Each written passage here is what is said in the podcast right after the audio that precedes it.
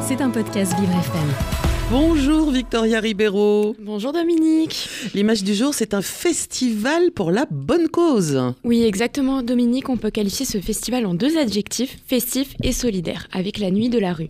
C'est la fondation Abbé Pierre qui a mis ce festival de rap en place et ça va se passer au Bataclan. Alors pour rappel, la fondation Abbé Pierre pour le logement des défavorisés est une des plus grandes fondations de France.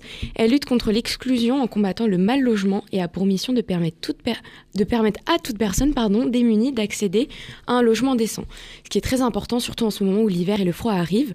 Mais depuis 10 ans, le nombre de personnes sans domicile a doublé, preuve que le chemin reste encore long. Cette fondation a été créée par une grande figure de la solidarité et de l'entraide, l'abbé Pierre. Voilà, c'est celui qui a aussi créé Emmaüs par exemple. Il en a été le président jusqu'à sa mort en 2007. Par an, la fondation soutient près de 900 projets, dont ce festival qui est quand même assez conséquent. Alors parlez-nous justement un peu de ce festival, quand et pourquoi? Alors je vais vous éclairer Dominique. Donc le 15 et 16 décembre, donc demain et après-demain, la fondation propose deux jours de concert sous le parrainage du rappeur Fianso. Cet événement est destiné à sensibiliser les jeunes générations et à contribuer au financement de nombreux projets pour la fondation. Pour rappel, la fondation survit et agit grâce à nos dons. 98% des revenus de la fondation vient de nos dons, donc c'est pas c'est pas négligeable. Pour revenir à ce festival dont le but est bien de sensibiliser la jeune génération, comme le dit Yves Collin, directeur de la communication, je cite, le rap est un produit d'appel.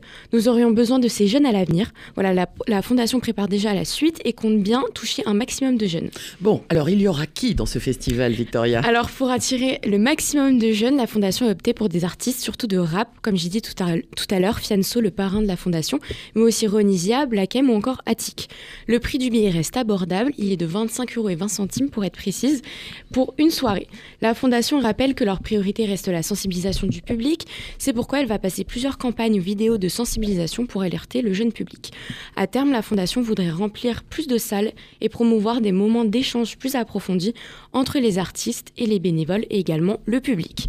Et surtout, leur objectif sera de créer des opérations d'envergure autour de la culture urbaine. En tout cas, rendez-vous demain et après-demain au Bataclan pour une, enfin deux nuits de folie.